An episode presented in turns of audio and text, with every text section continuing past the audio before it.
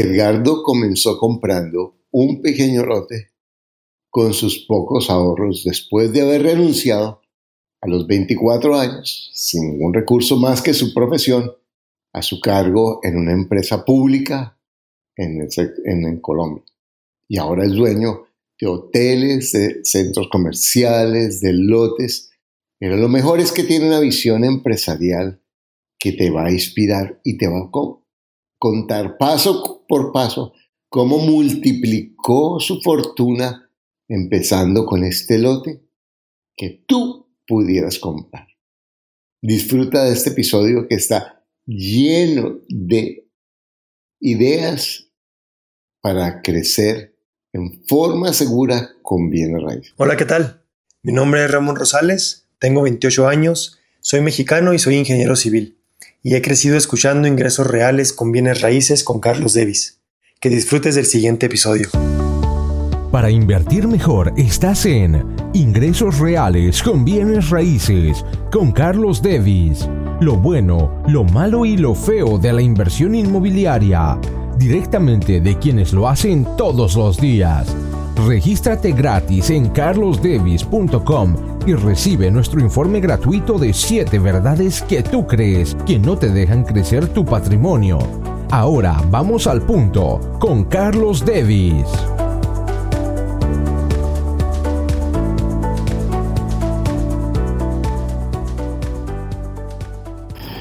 Bueno, cuando conoces a un empresario, como en tres minutos sabes quién es empresario y quién habla.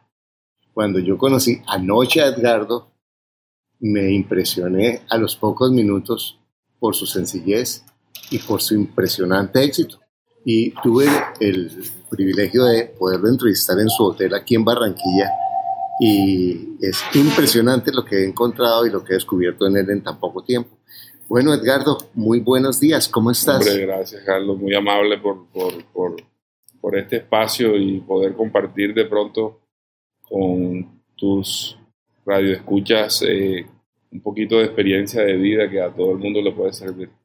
Bueno, Edgardo, cuando yo te llego a este hotel cinco estrellas, totalmente internacional, eh, en cualquier país es un hotel de primera, con un servicio espectacular, unas habitaciones, eh, unas eh, ayudas increíbles, y yo te veo y, el pensamiento, no, estos hoteles son de corporaciones, de empresas muy grandes, y veo a un hombre sencillo, eh, amigable, que, que está preocupado porque el botón del ascensor no me funciona. Digo, bueno, pero ¿cómo es un hombre así, teniendo estas empresas ¿Cómo empezaste tú? Cuéntanos un poco de tu vida, por favor. Uy, acabas de dar, mejor dicho. Mira, yo este, terminé mi carrera, em, empecé estudiando arquitectura en Colombia. Ajá. Y yo veía que los arquitectos, muchos arquitectos se quebraban haciendo negocios, construyendo edificios y tal. Yo decía, pero ¿y por qué es que los arquitectos nos quebramos? haciendo negocio. Entonces empecé a analizar y a, buscar el por qué estudiando yo arquitectura. Y yo decía, claro, igual que los médicos, los arquitectos no nos dan nada de estructura de negocios en nuestra carrera. Siempre hablamos de diseño, de sistema constructivo, y que está bonito, pero, pero del negocio nada. Entonces, claro, sales de la carrera, te pones a hacer edificios, te metes en el mundo de los negocios, que es totalmente diferente y, y se quiebra. Entonces, ahí fue donde descubrí que en Estados Unidos había una carrera, en ese, Building Construction o Construction Management, que te estructuraba un poco más para poder construir y, y, el mundo del negocio. Entender la parte financiera del proyecto. Contable, financiera, de impuestos, de todo lo que requiere de eso. Entonces, decidí y terminé esa carrera en Estados Unidos. Cuando terminé, me vine a Colombia y empecé a trabajar en Corelca, que era, digamos, como la empresa importante de energía aquí, era un ente muy importante, una buena escuela de vida, una buena escuela de trabajo. Tal. Y empecé a los 24 años a estudiar allí. Pero tú tenías plata, no sé. en ese momento era... Era una familia bien, digamos, de buen reconocimiento. en la ciudad, socialmente bien, bien, pero mi papá siempre fue un hombre trabajador y mi mamá también. Todavía mi mamá vive y es trabajadora todavía, tiene 82 años. O sea que tú empezaste como un muchacho a quien tuviste la fortuna de que te pagaron tu universidad. Sí, sí pero mi papá hizo un esfuerzo muy grande para poderme pagar una universidad en el exterior. Eh, y, y, y digamos que me le agradezco a mis padres ese esfuerzo porque me, me, me, abrió el mundo, la forma de, de, pensar, de hacer negocio y eso. Pero, pero no era porque tu papá fuera el gran empresario. mi papá tenía una buena distribución. Un momento fue gerente comercial de la Texas y de la Shell y después montó su propia distribuidora, creció mucho. Y digamos que me tocó a mí cuando regresé cerrarle el negocio a mi papá, porque se estaba quebrando. Eh, yo empiezo trabajando en Corelca. A los 24 años. A los 24 años graduado. Y eh, estando trabajando en Corelca, trabajé como dos años y medio. Tenía un conocido que en Estados Unidos, ojalá no me escuche, eh, que se llama Carlos Caballero Whiteman, hijo de un senador del Magdalena, y era jefe de división de, de Corelca. Un nivel ya yo, era, yo entré como ingeniero especializado y él como jefe de división. Y yo, este, un día lo vi que él estaba apurado prestando plata para pagarle el colegio a las hijas. Y él me lleva como 10 años a mí. Y yo digo, ¿y ese voy a ser yo dentro de 10 años? Con un cargo alto, mediano Con un cargo alto, no puede pagarle el colegio a las hijas. Dios, un hijo de un senador de la República, un buen trabajador, un, buen ingeniero. Esa no es la vida que yo quiero. Entonces yo llegué ese día a mi casa en el almuerzo y le dije a mi mamá y a mi padre que yo me iba a retirar de Corelca porque iba a empezar a construir. Mierda. Eso mi mamá lloraba, decía que era un loco, cómo iba a perder un puesto en la empresa más importante de aquí de la costa, tal. Pero el raciocinio que yo hacía es que yo dije, yo tengo que arriesgarme a esto antes de casarme y tener hijos. Ajá. Porque ya después me va a quedar más difícil. Ajá. Entonces, pues empecé y lo que hice fue constituir una empresa que se llamaba Inversiones Construye. Y esa empresa con, un compañero de, estudio del, del, colegio. Eh, eh, entonces esa empresa, yo la constituí y me fui a hablar con el gerente de la electrificadora, que era Max Rodríguez Arena, nunca se me Max Rodríguez, yo lo conocía Max.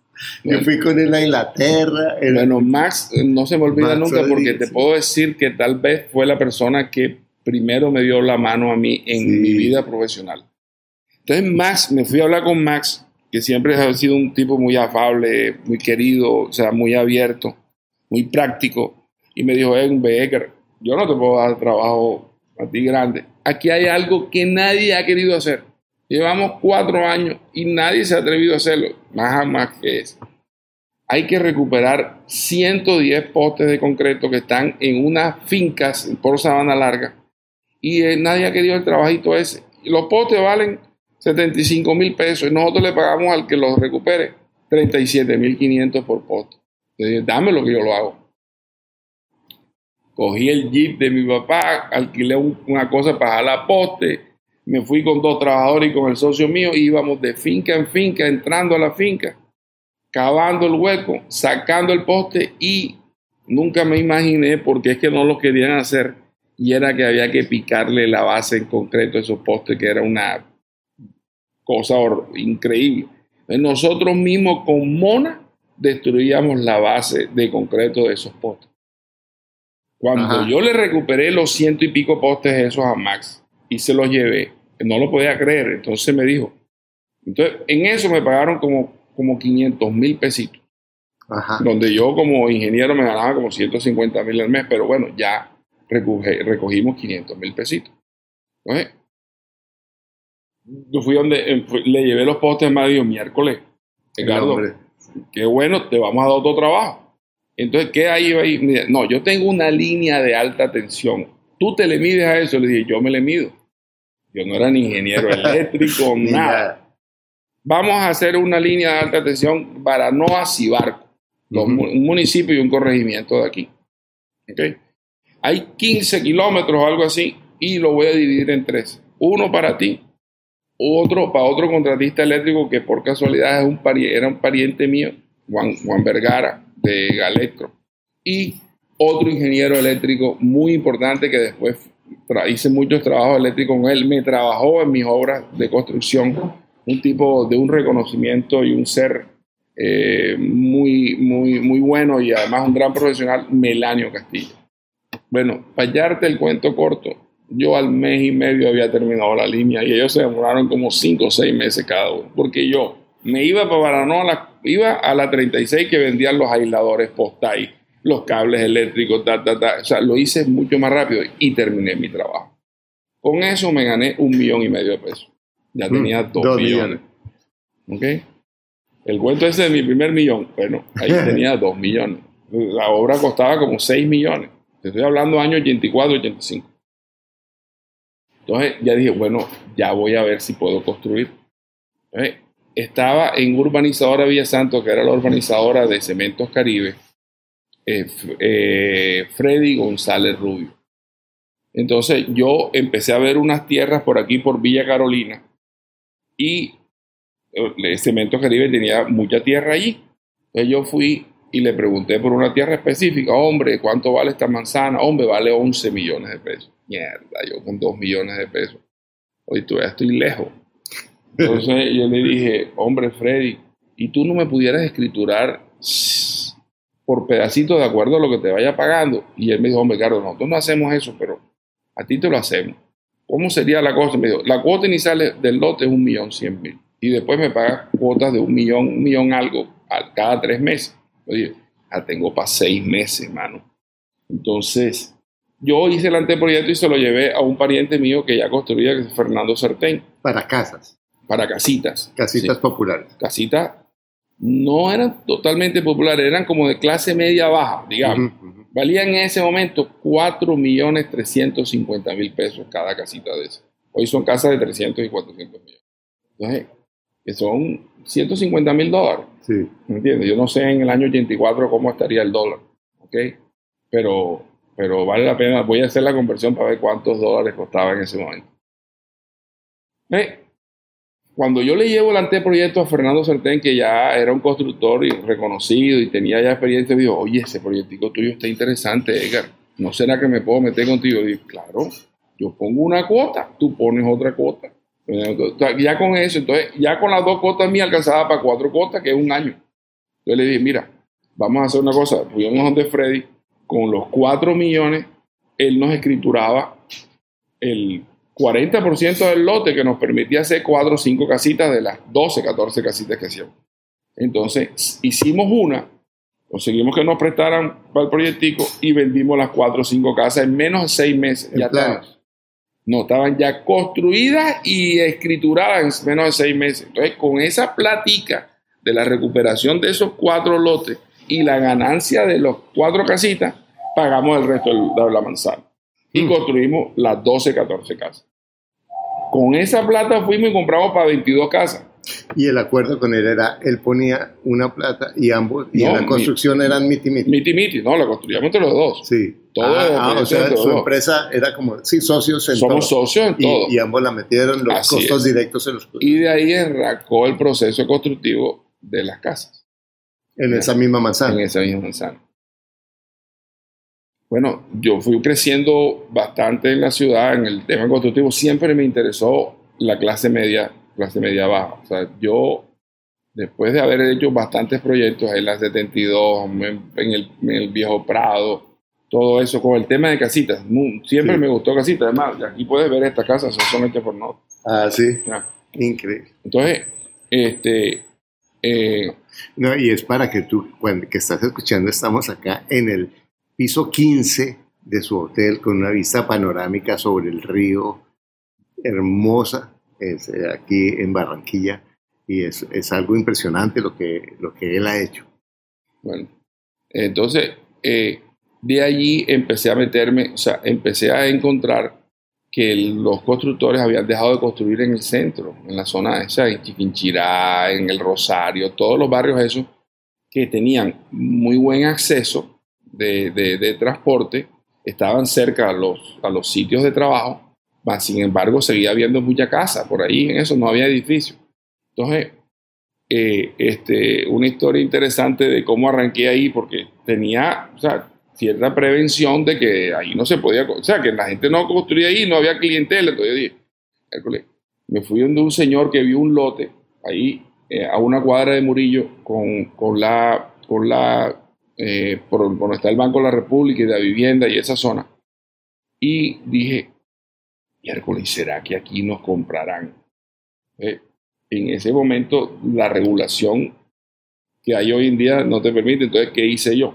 Averigüé por el lote, diseñé un aviso de un proyecto y saqué el aviso en el periódico como si tuviera un proyecto ahí en venta. Que ni era tuyo Que no había nada, solamente habíamos averiguado por el lote, pero necesitaba saber si el mercado Respondía. respondía.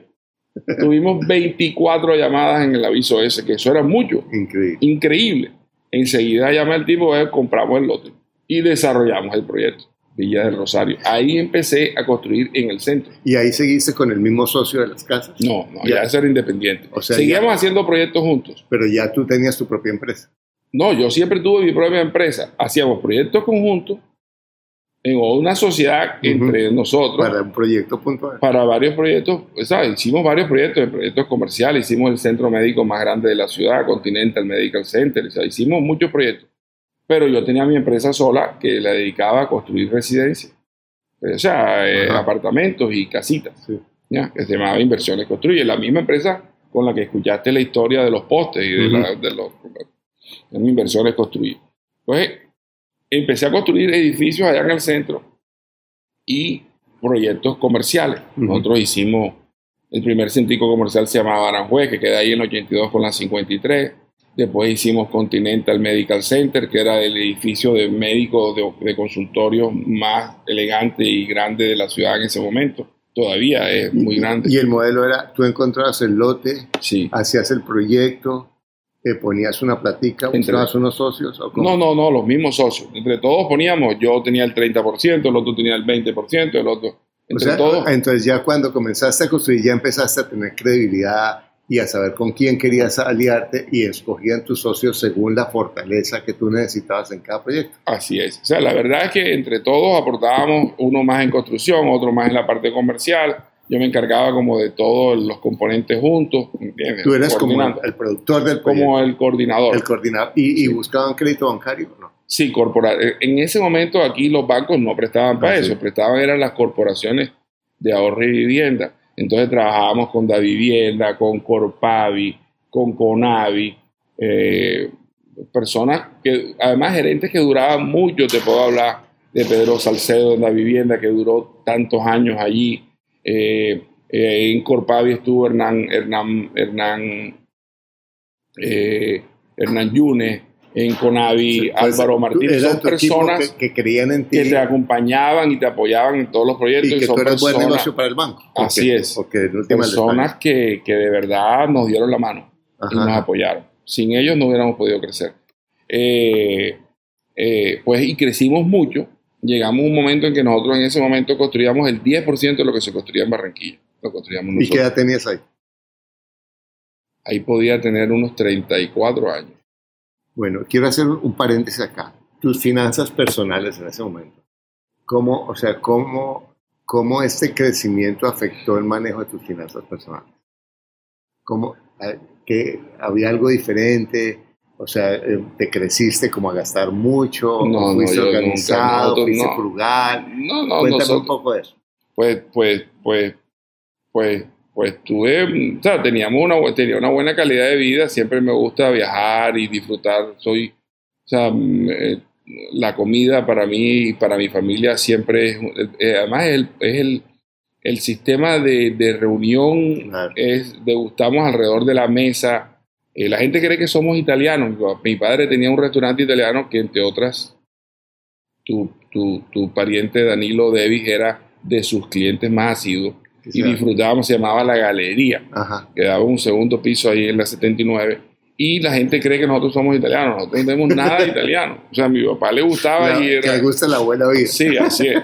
Entonces, eh, eh, este, eh, viajábamos mucho y eso, pero, pero la verdad es que nunca hemos... Pero no compraste el Ferrari, ni No, el Maserati, nunca, nunca, ni la mansión, No, no, ni, ni de 50 empleados. No, no, no, no, nada de eso. O sea, creciste tu, tu nivel de vida, pero fuiste... muy por encima de mi... podrías vivir muchísimo mejor de lo que tú vivías. pero Vivías es bien. que, es que, o sea, hay un punto en que el exceso de, de, de, de, Lujos. de lujos no, para, para mí no tiene ningún valor.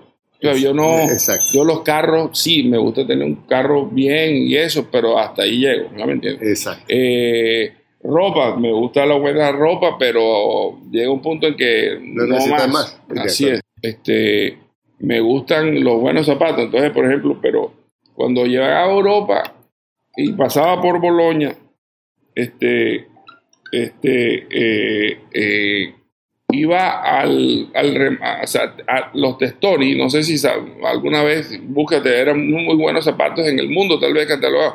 Pero yo iba al, al aule de Testoni y me compraba 3, 4 pares de zapatos en 80 euros que costaban 400 euros. ¿Ya me entiendes? O sea, no, o sea, sí me gusta, pero no era.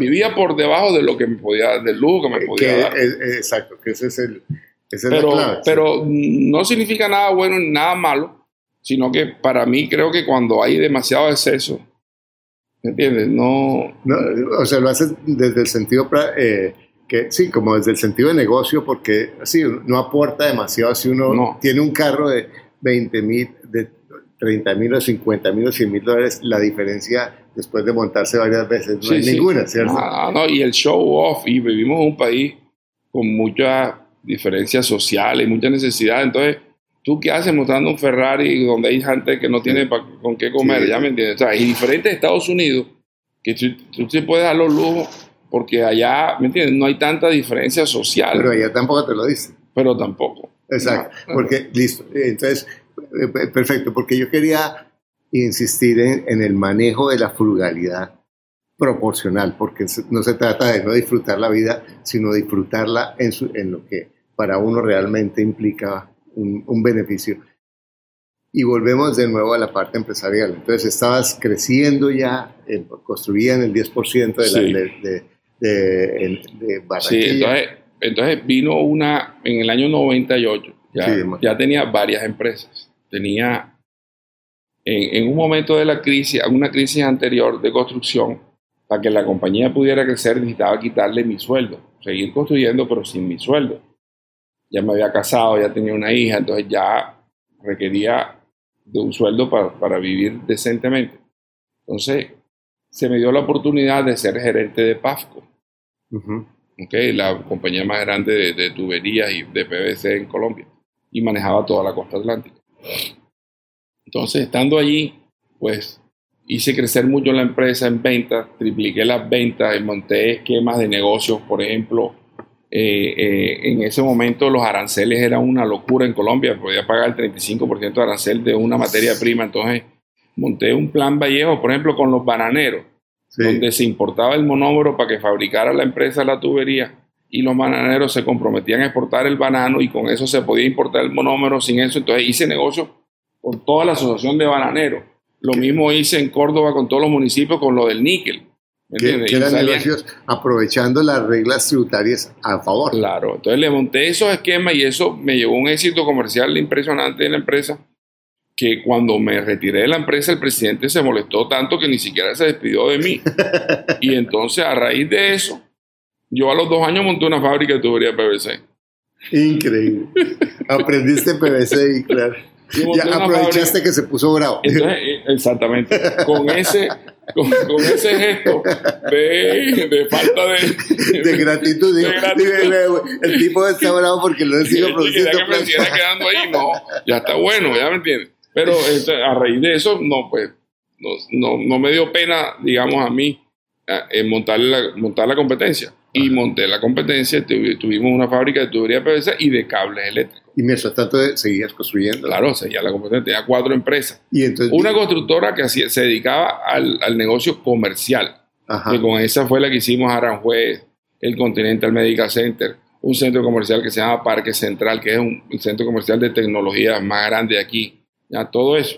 O sea que fuiste especializando las empresas. Así es. Vivienda, comercial Así es. y la empresa. Y, y como ya tenías la, la capacidad empresarial, usaste las mismas habilidades para crear la empresa del PVC. Así es. Y entonces ahí vino la crisis del 98. No, ahí, no, antes de eso, pues esa empresa empezó a crecer mucho, nos empezamos a meter y a desarrollar productos para el mercado popular, o sea, hacíamos tubería de menos, de menos, de, de- de menor grosor, aligerando la tubería para poder venderle al, al mercado popular, que es el de mayor margen. que es el de mayor margen. Entonces, ahí crecimos mucho, tenemos 400 puntos de venta en Colombia. Wow. Y eh, eh, cuando se vino la crisis de la construcción, yo dije, yo siempre he soñado, o sea, terminé en Estados Unidos y nunca me di el chance de construir en Estados Y Unidos. ahí tenías que dar. Y ahí tenía 36 años. ¿ok? Ajá. Entonces, allí este, eh, se vino la coyuntura, me pasó una cosa muy, muy fea aquí con las, con las corporaciones de ahorro y vivienda.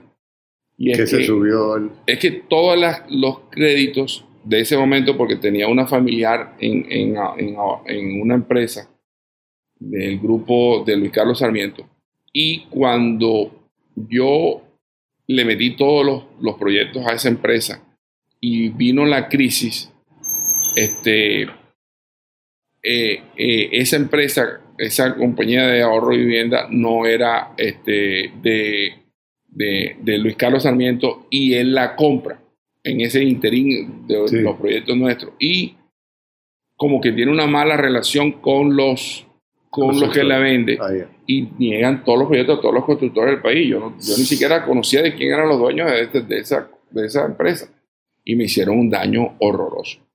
Cuando yo, o sea, cuando yo, cuando yo tenía 300 apartamentos construidos y a punto de entregar en un mes.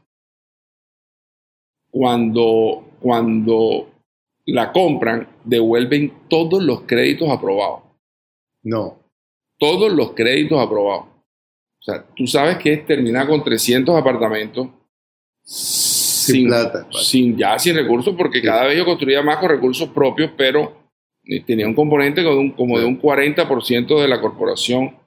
Este, y y, y, y, eh, no, eso fue una de las crisis más feas que he vivido en mi vida, porque me, to- me devolvieron todos los apartamentos y yo y no había sistema financiero para financiarte a un nuevo vendedor. Y llegaban tipos de una región de aquí con revólver y me lo ponían en el escritorio, me tienes que devolver mi cuota inicial y eh, no, entonces haciendo arreglos para poder devolver las cuotas iniciales y tratar de vender los, los apartamentos, destruí casi que todo mi patrimonio. Claro, porque tenías que salir del- de- del problema. Cuando me fui para Estados Unidos tenía 110 apartamentos terminados y pagando administración. Entonces las, las, las copropiedades te empiezan a, A que- comer. a comer. Entonces, Malos pues, servicios. No. decidí y ahí se destruyó eso. Yo creo que me fui con el 10% de mi patrimonio para Estados Unidos y volví a arrancar en, En el Estados- 98, en el 98. que era la crisis. Y ahí también yo, en ese año yo salí para Estados Unidos también en el 97, que, le- que además el UPAC cambió, que Así era el, el crédito que, que era fijo, lo subieron de una forma desproporcional. Claro, que doblaron la deuda en, Claro, en no. menos de un año fue. Y más de eso. O sea, yo me acuerdo que un crédito que yo tenía en un local de 210 millones, a los dos años estaba en 800 y pico millones. No, Y las cuotas no servían para nada. obvio. Entonces, este, eh, fue horroroso ese, ese momento. Entonces yo volví a... Y dejé, y dejé mucha tierra tirada aquí en Colombia. Del año que había, que era lo que yo hacía. Yo prácticamente ahorraba era comprando más tierra para seguir desarrollando. Ujú. O sea, mi... mi, mi Tu estrategia era mi estrategia era hacer un buen banco de tierra para, para el valor de reposición de la tierra. Tú sabes que cuando uno termina un proyecto, bueno, ¿y cuánto repusiste de la tierra? Si ahora vale Sí. tanto, ¿qué es lo que te ganaste? Si no incluyes el valor de reposición, no estás haciendo nada. Porque ¿Verdad? se come la, la plata, devuelve Así es. nada. La tierra se vuelve plata y Así la es. plata se pierde. Entonces, pues jugaba con eso y crecía mucho y ahorraba en eso. Entonces, eh, cuando me fui, se quedó esa tierra aquí tirada y volví a arrancar de cero en Estados Unidos. Ahí lo primero que hice, hoy en día los tengo todavía, ahí lo primero que hice fue, empecé a buscar y duré, antes de irme un año viajando y buscando, y quería tener como la experiencia, una experiencia pequeña, sin arriesgar tanto. Entonces empecé por Coral Gables, en Miami. Eh, compré, era un lote para 6, 6 townhouses, y la ciudad no me permitió entonces deseché dos, desgraciadamente, y me quedé con un lotecito y hice dos townhouses para ver el, para medir el mercado. Para medir el mercado, para ver de costos, para, para el proceso hacerlo con un ejercicio pequeño y tal. Y este, eh, cuando, cuando yo voy allá, entonces el, eh, ese lote me costó 93 mil dólares. Pero perdona, cuando llegaste a Estados Unidos tú ya habías construido centros comerciales sí. cientos de apartamentos. Sí. Eh, eh, tenías fábricas y llegaste y en vez de sentirte el gran empresario que hubieras podido llegar, seguramente encontrar amigos y hacer negocios muy grandes porque tenías la credibilidad para hacerlo, tú llegaste modesto, sencillo, aprender de cero y proporcionalmente a tu posibilidad en ese momento, dos townhouses era un proyecto mínimo para tu, para tu posibilidad. Era, ¿sí? era mínimo, pero después de una crisis aquí, tú, tú tienes un 10% de tu... Tú, pierdes un 90% de tu patrimonio, o por lo menos no tienes forma de liquidar un 90% de tu patrimonio. Tienes un golpe salvaje como el que tuvimos aquí.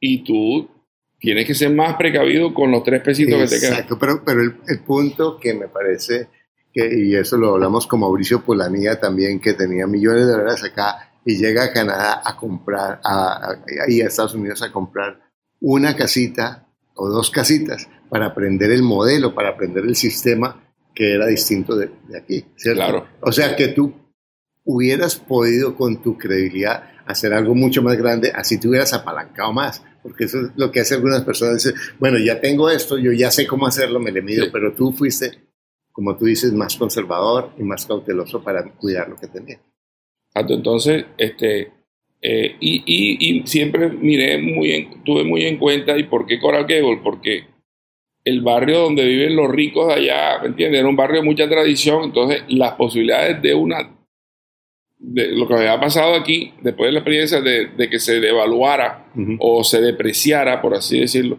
este, las propiedades eran mínimas, o sea, menores en una zona de más tradición, ¿entiendes? Ya muy establecida. Más, más establecida, exacto. Entonces, pues empecé por ahí, entonces fui al banco que tenía los tres recursos, que, los poquitos recursos que tenía, y compré el lote y le pregunté al banco si me podían prestar para construir, que necesitaba hacer historia crediticia.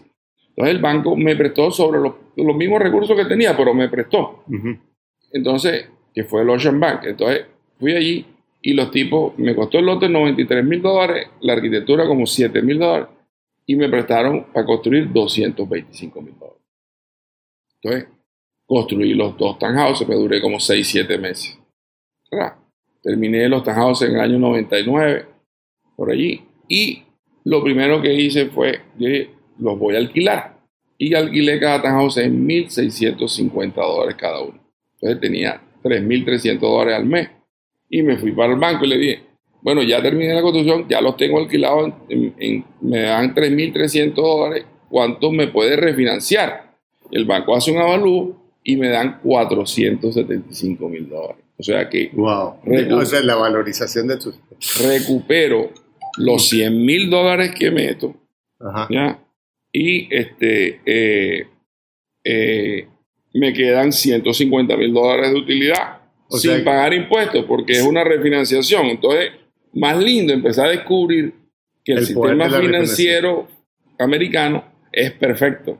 Es una máquina perfecta para hacer dinero. porque además de toda la rentabilidad se te vuelve infinita, porque tú estás sacando tu inversión y, ya se va a pagar sola esa hipoteca. Así es, tú lo Y se pagó sola. Exacto, exactamente.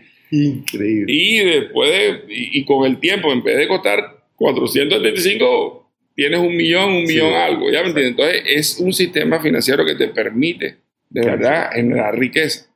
No, y además el aspecto que tú mencionas que también se puede hacer en América Latina es un poco más difícil, que es cuando tú refinancias, tú no pagas impuestos sobre Claro. la valorización de esa, de, sobre la valorización de tu propiedad y, y- y el apalancamiento que sacas ese dinero gratis, o sea, desde el punto de vista fiscal, para pagarlo. Entonces empezaste con esas dos. Y con los 400 mil que hiciste. Entonces fui y compré ya un edificio en mala situación Ya. En Miami. en Miami, sí. Ahí, en, por ahí por Coral, por Coral Way, en, cerca de Brickell. Entonces ya ese edificio ya lo, lo arreglé. Eh, Tenía Spalding, que es un deterioro porque en ese momento esos edificios viejos los construían con, con arena de mar. Entonces la arena, el- la salinidad se empieza a comer los hierros del edificio. Ajá. Entonces tenía problemas estructurales. Entonces ya me metí a hacerle arreglo estructural y a buscar la forma en que la, eh, el, el edificio se, se mantuviera, que todavía debe estar ahí, creo yo. Eh, Hubiera lo- sabido si no lo, pinté con pinturas eh, elastoméricas Ajá. para que, para que no permeara la sal, la salinidad de Miami, lo, lo permeara. Y entonces ya ahí, entonces me ¿Y era un edificio terminado un Era un edificio muy viejo terminado, Ah, o sea, pero, habitado. estaba- pero tenía problemas Lo que hiciste fue remodelar el edificio. remodelar el edificio y hacerle lo que se llama el 40 Years Recertification, que es una certificación donde, donde el edificio se mantiene habitable. Ya de- Entonces, eh, perdona, entonces el edificio lo compraste. ¿Utilizaste esos 400 mil para comprar o para la cuota inicial del edificio? para, este, el edificio me costó como 475 mil. O sea que usaste la misma estrategia de los...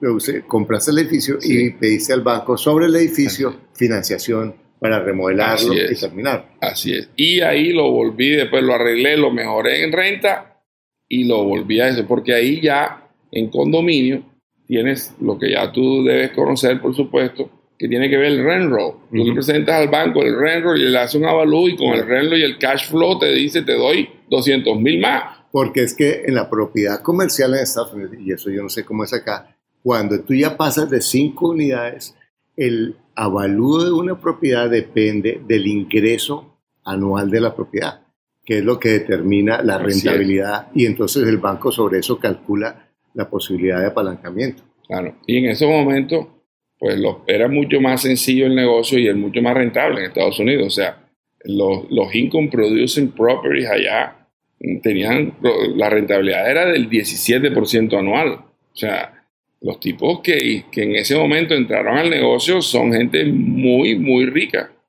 No, es que, es que cuando, se, cuando se conocen las reglas, realmente las posibilidades son infinitas. Pero hay una, una observación que yo quiero que, eh, le- o sea, para quien está escuchando esto y seguramente te entusiasma, si dices, no, yo me voy ya a comprar un lote en Estados Unidos y hacer lo que, lo que está haciendo Edgardo, lo que hizo Edgardo. Eh, recuerda que él era constructor y que había, y había tenido todos los infiernos en construcción aquí en Así Colombia y, a- y empezó pequeño. O sea, estamos con- contando una historia que, que construir en Estados Unidos sin saber las reglas puede ser el infierno, ¿cierto? Sí, sí, igual que todos lados del mundo. Y además allá la, la, la regulación Muy estricto. es muy estricta. O sea, uno tiene, o sea, yo en una casa tenía 300 inspecciones. No, no, yo sé. Es que, Eso no es No, y, juego. y- y ellos saben qué es lo que están haciendo uno. Es que, Sí, por sí, ejemplo, en las casas, cuando uno tiene en Estados Unidos una casa y le crece el pasto, le llega la multa porque el pasto está Así grande, es. ¿cierto? Entonces, Así es. el, el- el- el sistema es maravilloso si conocemos las reglas del Así es. sistema. Entonces, construyes el edificio y cuál es tu siguiente paso. No, ya ahí empezó a hacer, a hacer ya proyectos más importantes. Allá eh, eh, otra anécdota importante es que eh, eh, ya cada vez se hacía más escasa conseguir Tierra. propiedades y tierra que, que tuviera lógica económica, ya para los niveles en que yo estaba. Porque ya para los grandes, 25 millones de dólares un lote y eso no era mi, mi rango. Entonces, este, buscando y buscando y buscando y buscando y buscando hasta que me di cuenta de una zona muy deteriorada, pero muy bien ubicada, que es la zona del Performing Arts Center, Ujú. entre la 14 Biscayne y la 36, ese pocket, ahí Cerca de- del de- Bayside. cerca de Bayside, o sea, después de, después de pasar la Sí. 395. o sea, Sí, sí, sí, sí. entonces, en- entre las dos llegadas a South, a South Beach Sí, y Miami. Beach. La 395 y la 195. Entonces, ahí ese pedazo, yo lo veía y decía, pero si esto tiene todas las posibilidades y aquí lo que hay es un poco de casas deterioradas de madera, de drogadictos, prostitución, tú veías las prostitutas tiradas en la calle, los borrachos, la cosa, o sea, zonas muy deterioradas.